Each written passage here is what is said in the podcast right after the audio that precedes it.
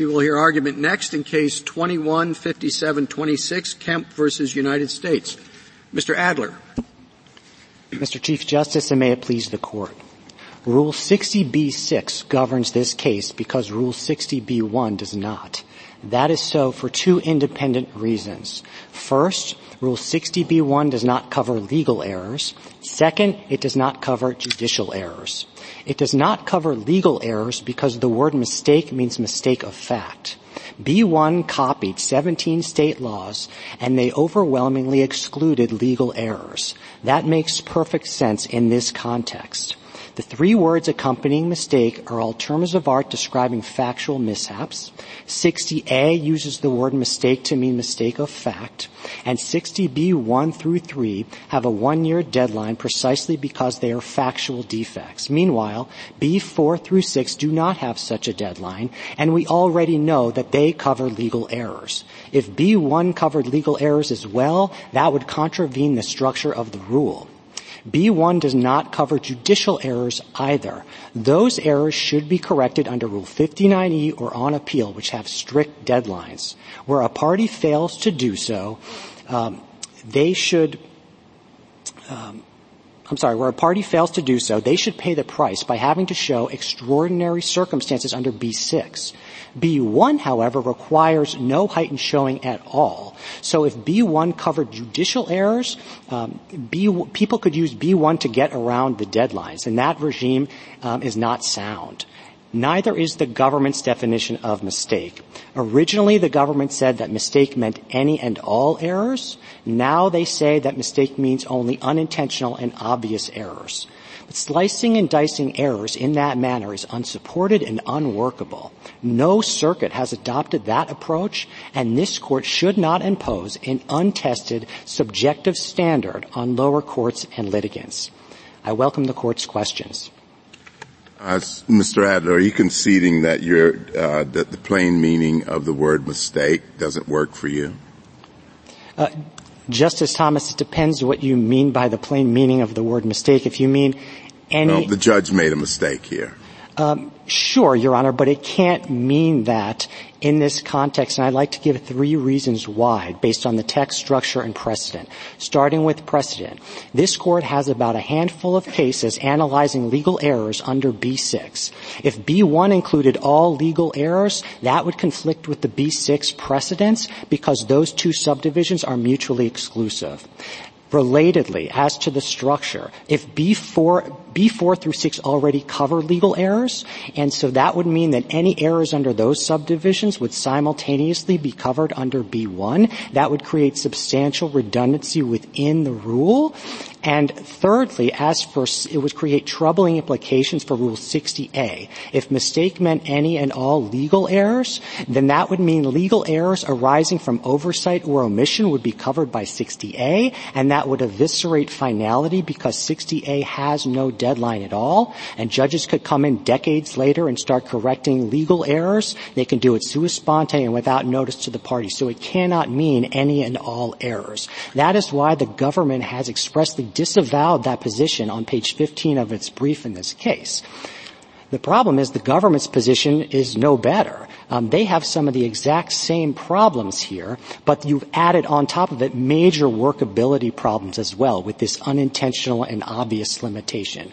We, those, those words are just entirely subjective, and how is a litigant supposed to know whether the judge's error was intentional or not? Is the government suggesting we put them on the stand? That would be a fraught enterprise, and as for obvious, that also is inherently subjective.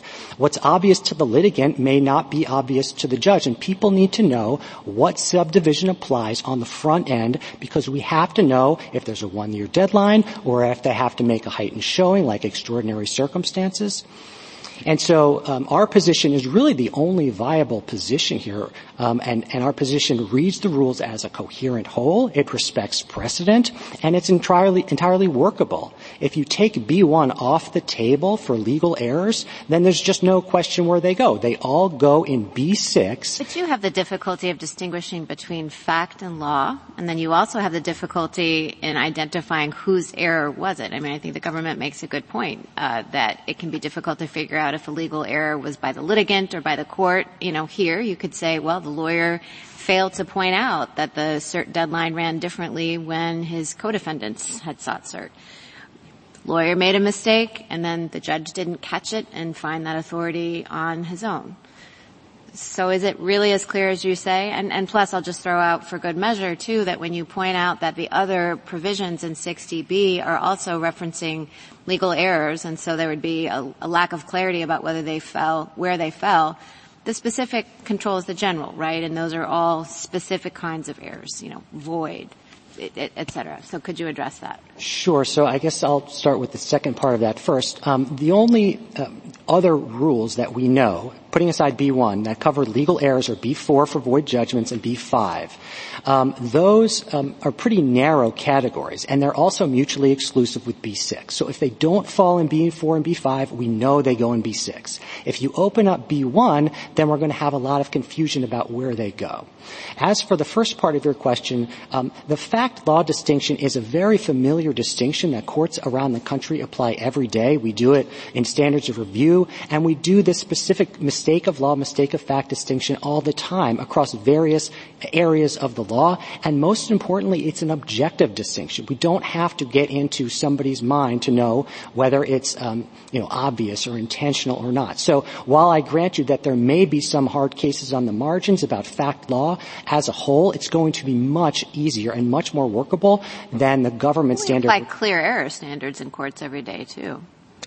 For, for findings of fact, correct. And so that's what I mean when appellate well, courts. Well, for forfeited in, in, cases of forfeiture too, right?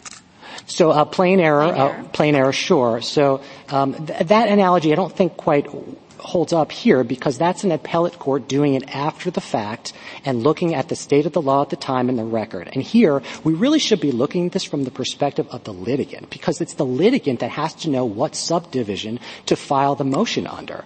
And so um, it's going to, we need an objective distinction here. Fact law is, is an easy one. As for the facts of this case, I mean, I think if anything, they show the problems with the government's position here because the error in this case was overlooked by the government and the district court twice, including after Mr. Kemp brought it to their attention in the 60B motion. And yet the government is here saying that this was an obvious and unintentional error. Well, if that's true, I'm not really sure what, what wouldn't be. Um, so, uh, so, so I grant you that there may be some hard cases, fact law-wise, but they're just going to pale in comparison to the problems that we're going to see with the government's well, position. the government's position is is not the same, as you know, as the Judge Friendly position which is to Justice Thomas's question, more the ordinary meaning of mistake. Mistake can mean a mistake of law. Professor Moore, Judge Friendly, it's been applied in the Second Circuit and a bunch of other circuits. It seems workable enough there. They put in the deadline for filing it. Why not just, why is that not a simple route? It's not the government's position, as I understand it, um, but why is that not a simple? Uh, so, um, you know, I don't want to say anything disparaging about Judge Friendly, but I think that opinion was wrong. Um, and it didn't conduct a textual analysis. It didn't conduct a structural analysis of the rule. It was part of a line of 1960s opinions by the courts of appeals that basically said, well, we need a mechanism for district courts to correct their own errors. But what they overlooked was that 59E provides that exact mechanism. Right. There's definitely overlap then. I grant you that. But it's been the way it's been interpreted there's going to be redundancies here. A lot of our usual canons are not going to be able to solve all the problems uh, that are going to be created no matter which interpretation we adopt. But it's been workable in the Second Circuit and several other circuits for a long time. And it's not uh, surprising that just, Judge Friendly may not be very familiar with mistakes of law. very well, Your Honor. Uh, I can think of at least three decisions we've written. One in the patent case that I think footnote, which was pretty interesting. And Justice Kagan wrote a decision. I wrote it. Why do we have to keep writing these decisions if it's so clear? Uh, maybe we just make it worse. But I the the, uh, the decision between fact and law. It seems to me they're always coming up, and it's actually not so easy. Uh, sometimes it is. And then the argument the other way would be we're going to have that problem. And, you know, I'm sitting there as a trial judge and I actually got confused between shifting and springing uses. And at the end of the case, I think, oh my God, I should have said shifting use. It was not a shifting use, it was a springing use. Oh my goodness. And, and, uh, I can't say it's major, but I'd like to correct it right now. All right? Matter of law. So, so what they're saying, look, the judges do make mistakes.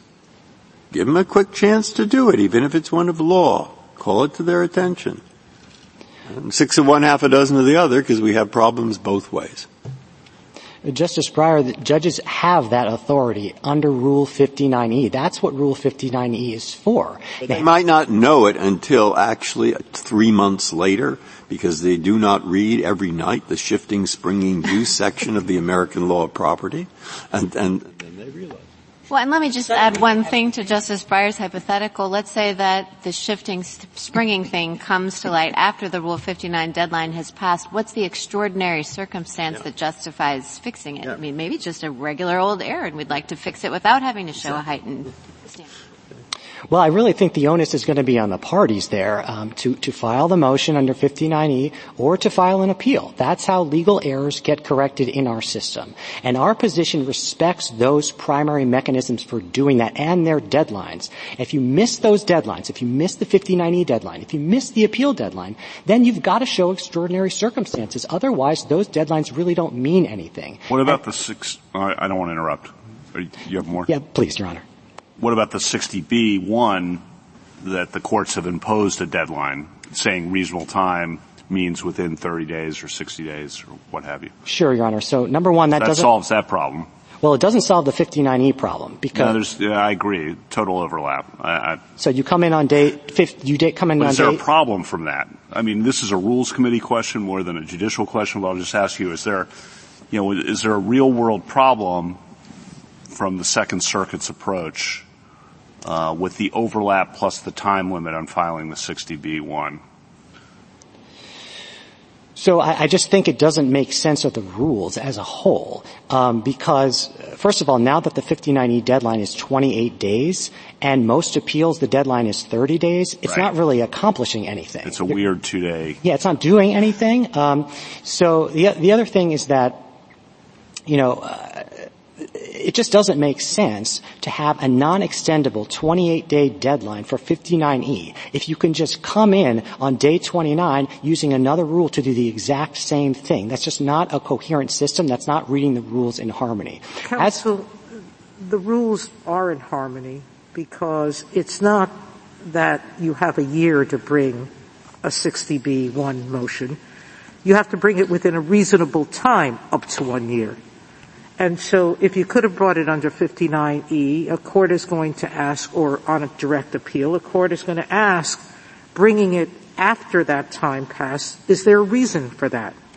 If there's not a reason for that, um, here the reason would be my attorney, the government, the court, we're all incompetent, and I'm the only one who did it, and I'm pro se and didn't have time. I believe most judges would say you're right. I made a mistake and grant it to you.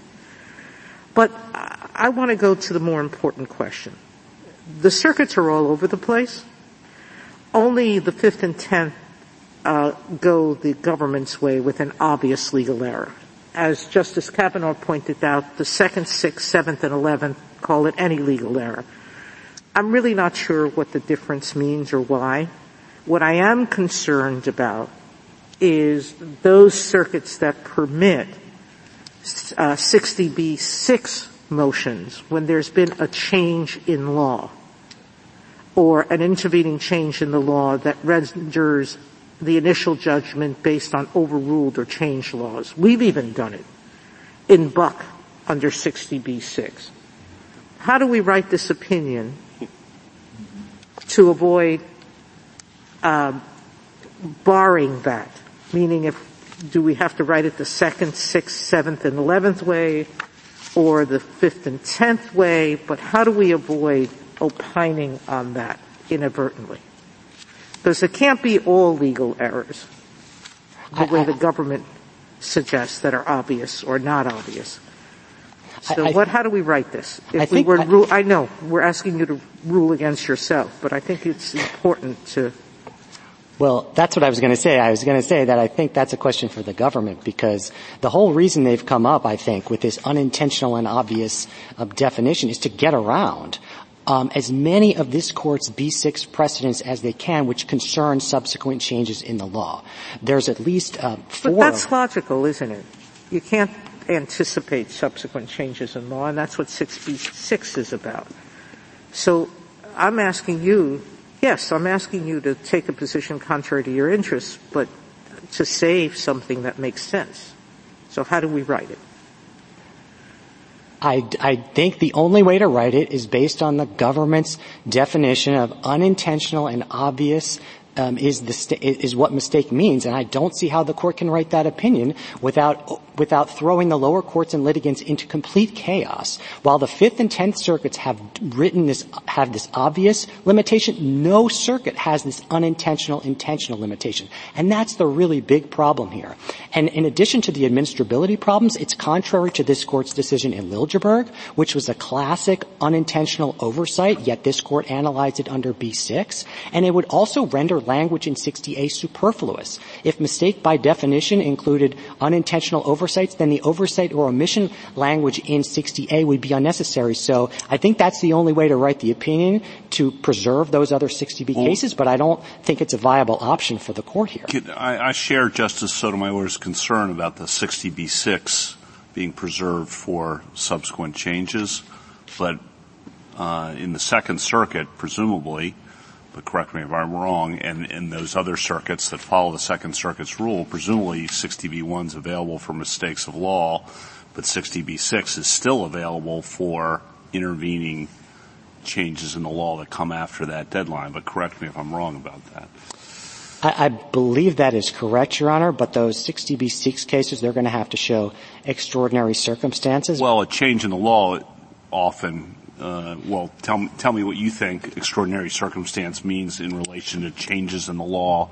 You know, you're uh, a district court judge and a circuit decision comes out two months later. What, what, what do you say to that? So in, in this court's decision in Gonzalez, I think the court was pretty clear that a subsequent change in the law by itself is not going to be an extraordinary circumstance because that's just going to disrupt finality too much. So you've got to show something else along with that. And so I think this court's decision in Buck versus Davis is a good example of that. It was a subsequent change in law and procedural default coupled with you know, very unusual and troubling circumstances about the use of race in a capital sentencing.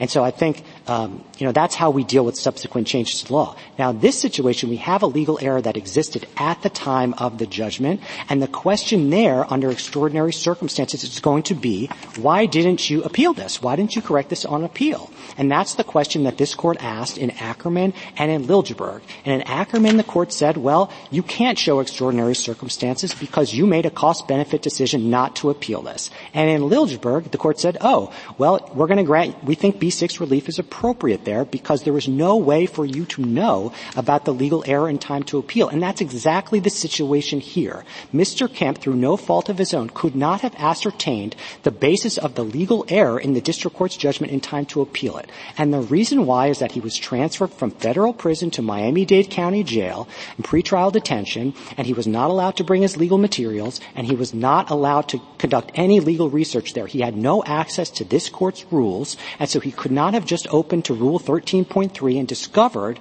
the legal error in the district court's ruling. And this is precisely why we have B6 to serve as a catch-all in cases to remedy gross injustice. That's why we have it. It's not going to come up very often, but we need to preserve it. And if you expand B1, what you're going to do is contract B6 because they're mutually exclusive provisions. And I think the court needs to be very careful careful before it does something like that.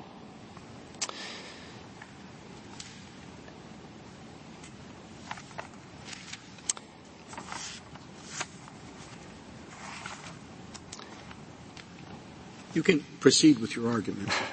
Thank you, Your Honor. I'm trying to think about where to go from here. um, so, I guess one thing we haven't talked about is the judicial errors. So we have a second theory in this case, which is that even if legal errors are um, are not covered by B1, judicial errors are not either. And the government places the entire weight of its argument on the removal of a pronoun in 1946. And basically what the government is saying is that when the committee removed a pronoun, it transformed 60B1 into essentially a substitute for an appeal. And I just don't think that is a plausible take on the history here. Why do you think they did it? to capture mistakes by third parties like process servers, notaries, um, um, postal workers, um, and, and that's why they did it. And we know that from several sources, not just this court's precedent in Liljeberg, but also the ex- official explanation in the advisory committee note, which explains that they did it to capture mistakes that warranted the supervisory jurisdiction of the courts. And courts don't exercise supervisory jurisdiction over their own mistakes, but rather the mistakes of others. And but the, gov- statute, the, the statute, sorry, the rule doesn't nothing on the face of the rule excludes courts. And what about the point I made before, which was a repetition of the government's point, that it can be difficult to figure out whose error it was. It could be categorized as the counsel's error, it could be categorized as the court's error. So, Your Honor, I don't think that's a difficult distinction when we're talking about legal errors because the district court has an independent obligation to ascertain and apply the law in every case regardless of what the parties say. And so when there's a legal error, the only question is, well, did the district court commit an error? It doesn't matter what the parties say. As for the text, um, we rely on the noscitur a sociis canon for this. The accompanying words all involve things that do, that judges don't do or they don't commit. Surprise, excusable neglect, those aren't judicial actions here. And, and then of course we have our structural argument about respecting the deadlines for 59E and appeal. Um, and so, you know, if B1 did the exact same thing and covered legal errors, then that regime just doesn't work. It doesn't make sense. And there's not going to be any repose in the system when someone fails to appeal. If someone doesn't appeal, then, you know, typically we should require extraordinary circumstances in order to reopen a final judgment. People need to be able to rely on that judgment. But on the government's view, there's not going to be any repose for an entire year. So if, because all you have to do is come in on a reasonable time and show a legal error and you can reopen the judgment. I just don't think that is consistent with our conception of finality and repose that we typically think of in litigation. Thank you, counsel. Justice Thomas, anything further? Mrs. Breyer? No? Ms. Barrett? Thank you very much. Mr. Snyder? Mr. Chief Justice, and may it please the court. Rule 60b1 gives courts discretion to grant relief based on mistakes. In ordinary usage, that word sometimes refers indiscriminately to all errors. Other times, the word is used in a narrower sense that covers only inadvertent errors. But under either of those definitions, the district court's error here clearly qualifies as a mistake that the court could have addressed through a timely Rule 60b1 motion. In arguing otherwise, my friend proposes two limitations on Rule 60b1. He says that it excludes all legal mistakes and all mistakes by judges. There is no possible way to reconcile either of those limitations with the ordinary meaning of mistake, and my friend does not even try. Instead, he stakes his case on the idea that the drafters of Rule 60b understood mistake as a term of art that carried his proposed limitations. But that argument is dead wrong all agree that Rule 60B was based on Section 473 of the California Code of Civil Procedure, and it was well settled that Section 473 covered mistakes of law as well as mistakes of fact, as Professor Moore explained in his treatise just a year after helping to draft the first version of the federal rules.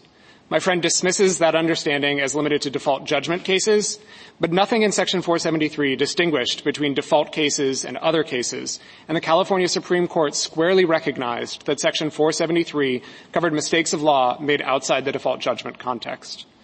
As to the distinction between mistakes by parties and mistakes by courts, it's true that the original version of Rule 60B covered only mistakes by the movant himself. But in 1946, the rule was amended to remove any textual limitation on whose mistakes could provide a basis for relief.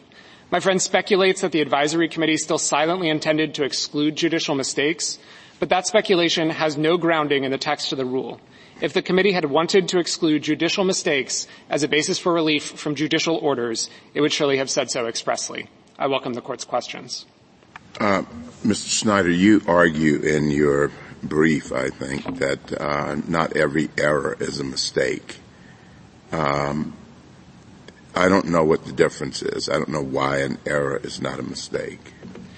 So, Justice Thomas, um, there are two categories of, of, dictionary definitions of the word mistake. Um, some categories do include all mis- or all errors, and um, if forced, we would choose that interpretation over petitioner's interpretation. But there's another understanding of error that dictionary is defined as in, a way that focuses on inadvertent or unintentional errors. And we think that context suggests that mistake is used in that latter sense here.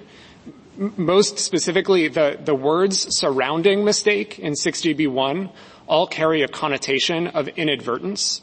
And so we think it makes sense to read mistake in that inadvertence focused way as well. Now my friend has said that that would provide a subjective standard that would be incredibly difficult to administer. I think the key thing to remember in thinking through how you would administer that test is that it's the district courts themselves that are applying Rule 60B in the first instance. And no one is better positioned than the district court to say whether the error in the decision that he or she just entered was just an oversight, just something that they completely missed like the error here, or instead was something that they thought through and just resolved in a way differently than the one the movant would have preferred. Why would we do that? Um, just seems like asking for a whole lot of litigation about the difference between an obvious mistake.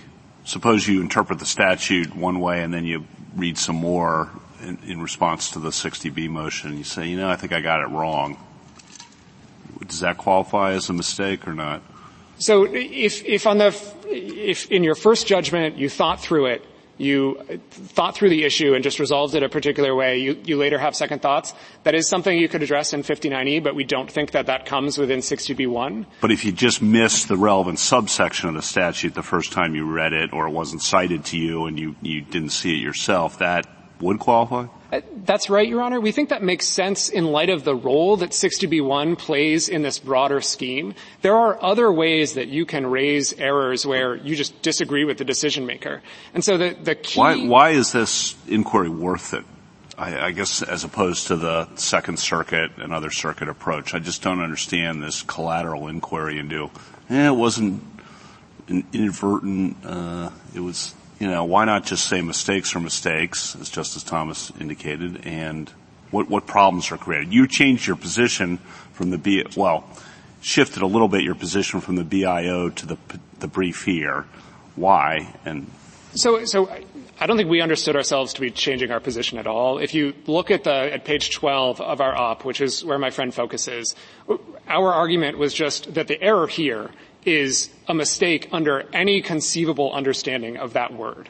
And we think that is correct. We didn't say in the op that every possible error would okay, be covered. Okay, but on the broader question, why is it worth doing this rather than just the Second Circuit approach? What, so, what problems would be created? So I, I, don't want to suggest that we think there's some huge problem with the what you're calling the Second Circuit approach, the approach of treating all legal errors as mistakes. I, the primary reason that we have um, argued for uh, an interpretation that focuses only on inadvertent mistakes is that we think that makes the most sense in light of the surrounding words in B1. There's also, to some extent, the concern that Justice Sotomayor was identifying about um, instances in which a decision is correct as a as a matter of law when it's entered, and then some subsequent decision comes along from a higher court and results in a, a change in the law that um, we don't think it's appropriate in that circumstance to say that the original decision was a mistake. The district court did exactly what it was supposed to. Um, Justice Sotomayor, you were asking about how to address that. Our distinction between inadvertent mistakes and, uh, and all other mistakes w- would address that. The other way to do it, um, if you were going to go with a broader understanding of mistake that Justice Kavanaugh has asked about, would be to, to say that the focus of that inquiry is on whether it was a mistake at the time the decision was made. And so this court has said time and again that when there is binding precedent of a higher court, the lower courts are required to apply that precedent unless and until it's overturned. So a district court that enters a decision that is correct on the day it's entered has not made a mistake in the sense that we think is relevant here. That would be better addressed under B6. Why not? But look, there are four circuits. It's the same question. But from what we can tell, my law clerks looked this up, the second, sixth, seventh, and eleventh say that basically uh, uh, 60b1 authorizes based on relief based on a legal mistake as long as the time to appeal hasn't run. And then uh, my memo says that, looking at this, that the uh, Fifth, Ninth, Tenth, and D.C. circuits have said that some of the legal errors fall under 6b1, fundamental misconceptions or obvious error of law, and you seem to be leaning in the second direction.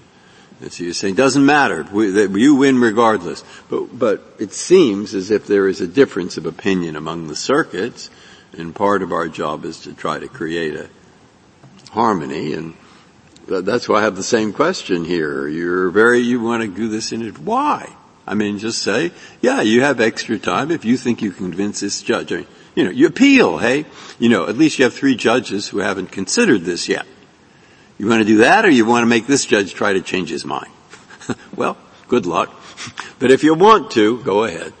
So, so we think that part of the concern about the broader reading of 60, 60B1, and I don't want to overstate this concern, but part of the concern is that 60B1 should not be treated as just a, a second round of relitigation. So that the district court rules against you, you file a 59E motion. The district court rules against you again, you file a Rule 60B1 motion. We don't think that's the way that... Well, there may be any lawyers who will do that in the absence of inadvertence, etc., but if they want to do it, I mean, a judge has twice decided against them and now he's going to try to get him to change or her to change his mind?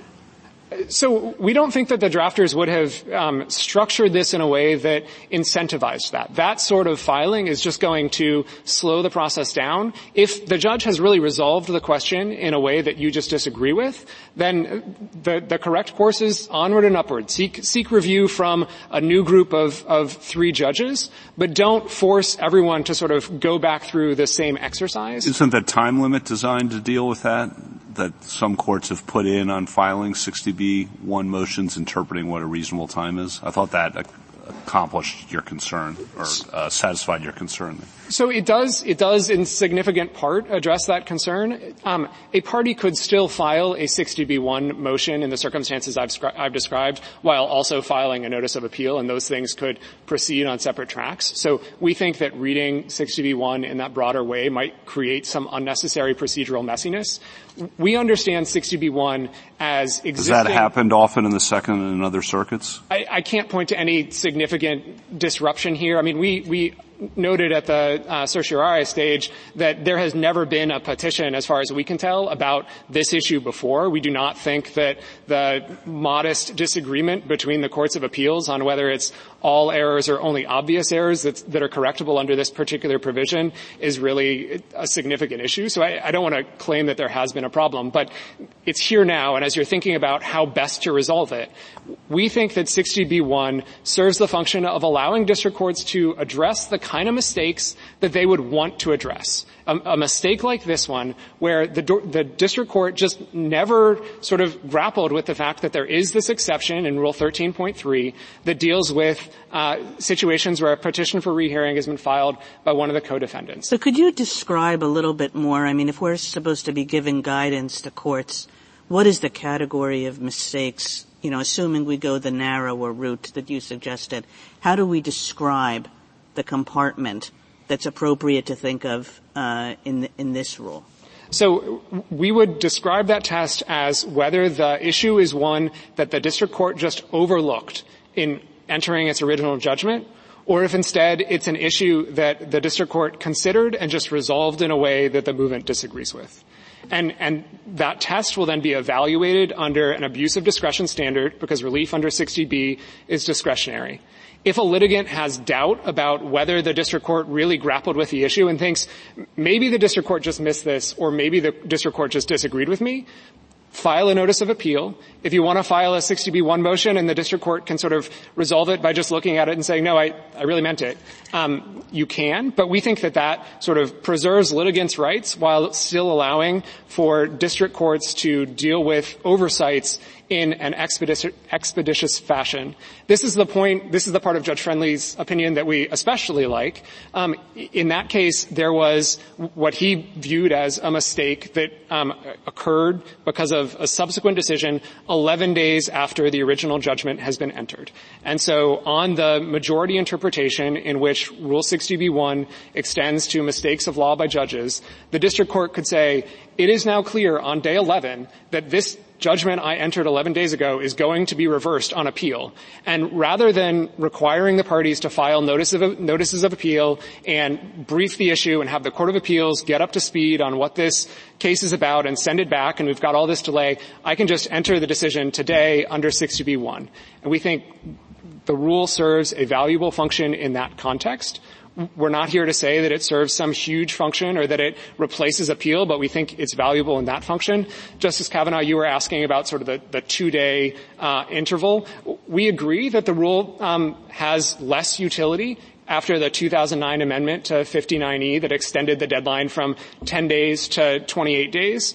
Um, of course, at the time that the that 60B1 was adopted in 1946, there was a larger window, and even today, um, the rule continues to be relevant in cases in which the government is a party, or in cases in which it would be appropriate to grant an extension of the notice of appeal deadline, or in cases where there is sh- some showing why the petitioner really was unable to file within the time for filing a notice of appeal. So it does preserve some flexibility, but we acknowledge that uh, it serves less of a role today than it did when it was first adopted in 1946.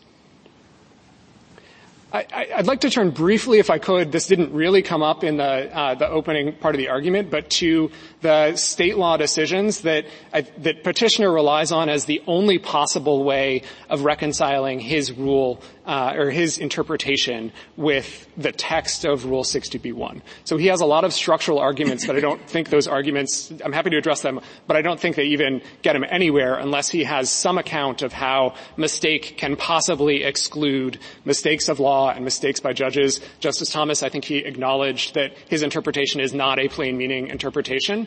And so what he said is that when Rule 60b was adopted in uh, 1938, 1937, um, the drafters of Rule 60b would have understood mistake as a term of art that applied only to mistakes of fact, not mistakes of law. Um, that is just completely wrong. Uh, the, the advisory committee note to the original version of the federal rules explained that Rule 60b was based on California Code of Civil Procedure, Section 473, and the California courts had repeatedly recognized that Section 473 applied to both mistakes of law and mistakes of fact. So they did not read it in the term of art way that petitioner uh, proposes. There were two other states that were also mentioned in the advisory committee note, uh, New York and Minnesota. At page six of his reply, my friend acknowledges that those states also treated mistake as applying to both mistakes of law and mistakes of fact. So this idea that it had a narrow idiosyncratic meaning that departed from the, its ordinary meaning and, and, applied only to mistakes of fact just isn't consistent with any of the, the three states that the advisory committee specifically pointed to. And, and my friend has made two other distinctions that I'll just sort of briefly address. One is he says that those cases applied uh, Section 473 to mistakes of law only in the context of default judgments. That's not true, as he eventually acknowledges in the reply brief. The Mitchell decision from the California Supreme Court in 1909 applied Section 473 to a mistake of law in a case involving post-trial motions. So that limitation uh, doesn't get him anywhere. And even if you thought that there was some uncertainty about the California cases or don't want to go read them, Professor Moore in 1938 um, explained how people would have understood that California practice in his treatise. And at page 3,280, he said it, that it clearly that the California provision clearly covered mistakes of law and mistakes of fact. The other distinction that my friend has drawn is between mistakes by judges and mistakes by litigants we think that by deleting the word his, the only textual limitation in Rule 60b1, the uh, advisory committee made clear that the rule would apply to mistakes by anyone. There's no textual basis in the rule after that amendment for understanding it to be limited to only mistakes by other parties or by third parties. And it's hard to see how mistakes by third parties, for example, would require relief from judgment unless they're adopted by the court. Um, unless the court has further questions, I'm happy to rest on our brief. Justice Thomas? Justice Breyer? Alito? Justice Barrett? Thank you, counsel. Mr. Adler, rebuttal. Thank you, Mr. Chief Justice. I guess I will start with the state law cases. So um, my friend, my friend talks a lot about the advisory committee notes, reference to the California statute, but we don't start with advisory committee notes. We start with the text of the rule. And the text of the rule uses the exact same language as 17 states, and there's no dispute that at least 12 of the 17 categorically excluded legal errors. They said mistake meant mistake of law. That was the predominant view. Um, that was captured by the leading treatises of the era. My friend my friend talks a lot about. Um, so as for the California cases, um, you know, he refers to only one case that did not involve a default judgment, but that was dicta. That case actually involved a mistake of fact, the Mitchell case, not a mistake of law. And the main point on the California cases is they had the general rule that we are saying that mistake means mistake of fact, not law. The only exception was limited to default judgments based on a liberal policy in California favoring resolution on the merits. So it's a limited exception in a minority of the states where we have the predominant view in all of the other states categorically saying mistake means mistake fact. That is the meaning that got picked up in the text of the rule. That's the old soil that got carried forward. As for the Professor Moore treatise in 1938, my friend referred to page 3280 characterizing the California cases. The footnote there, footnote 28, refers only to the dicta in this Mitchell case and all the others are default cases. That's it. So again, a very limited exception there. If you actually scroll back seven pages earlier in the same treatise to page 3273, Professor Moore says that the Bill of Review for, for Errors of law was not covered by the wording of 60B because it was limited to mistakes of fact. So we think that suggests that 60B did not incorporate the default cases from California, and at the very least, it's a wash. At least they negate each other at the very least. Um, Justice Kavanaugh, you're asking about what's wrong with the Second Circuit's approach of sort of imposing this appeal deadline. The problem is it's inconsistent with the text of the rule. Rule 60C does not incorporate Rule 4A's deadlines. It talks about a reasonable time. That's a totality of the circumstances test. You don't um, just import a categorical rule based on the totality of the circumstances. And that's, I think, what the government is now suggesting. In their brief, they were talking about a, presumpt- a presumption and a flexible presumption. I don't know what that means. I don't know where that comes from, but litigants aren't going to know what it means. And litigants need to know what the deadlines are on the front end. Do they have to file within 30 days, 60 days, what? It doesn't make sense to have a one-year outer deadline and then a flexible, presumptive 30-day deadline on the inside. That's just inconsistent with Rule 6 60C1. And the final point is because it's a presumption, as the government frames it, it still contemplates people blowing by the appeal deadline. That cannot be right. That does not respect the deadlines of the other rules. And the final point is I think it's important to take, take a step back and remember what the purpose of B1 is. B1 is not a substitute for an appeal. That's how the government is treating here. B1 is about mistakes of fact made by a party or someone in the litigation process. You make a mistake about what the trial date is. You make a mistake about whether you had been served with process. You make a mistake about whether the lawyer agreed to represent you. And then a judgment gets entered against you. The only recourse you have there is to reopen the judgment based on this mistake of fact. You can't appeal it. It's a fundamentally different situation where the judgment itself contains a legal error. Per- we have appeals for that purpose. And the government is essentially treating 59E appeals as optional. You blow right by the deadlines. I don't think that is correct. So under our position, the, the only viable option here is that B1 does not cover legal errors. It doesn't cover judicial errors. Those are covered in other ways. So whichever way you slice it, B1 doesn't cover this case. This case is governed by B6. Mr. Kemp must show extraordinary circumstances on remand to reopen an erroneous final judgment. And um, that's a very high bar for a reason because it protects finality. Mr. Kemp asks only that he be afforded the opportunity to make that showing on remand. The judgment below should be reversed. Thank you, counsel. The case is submitted.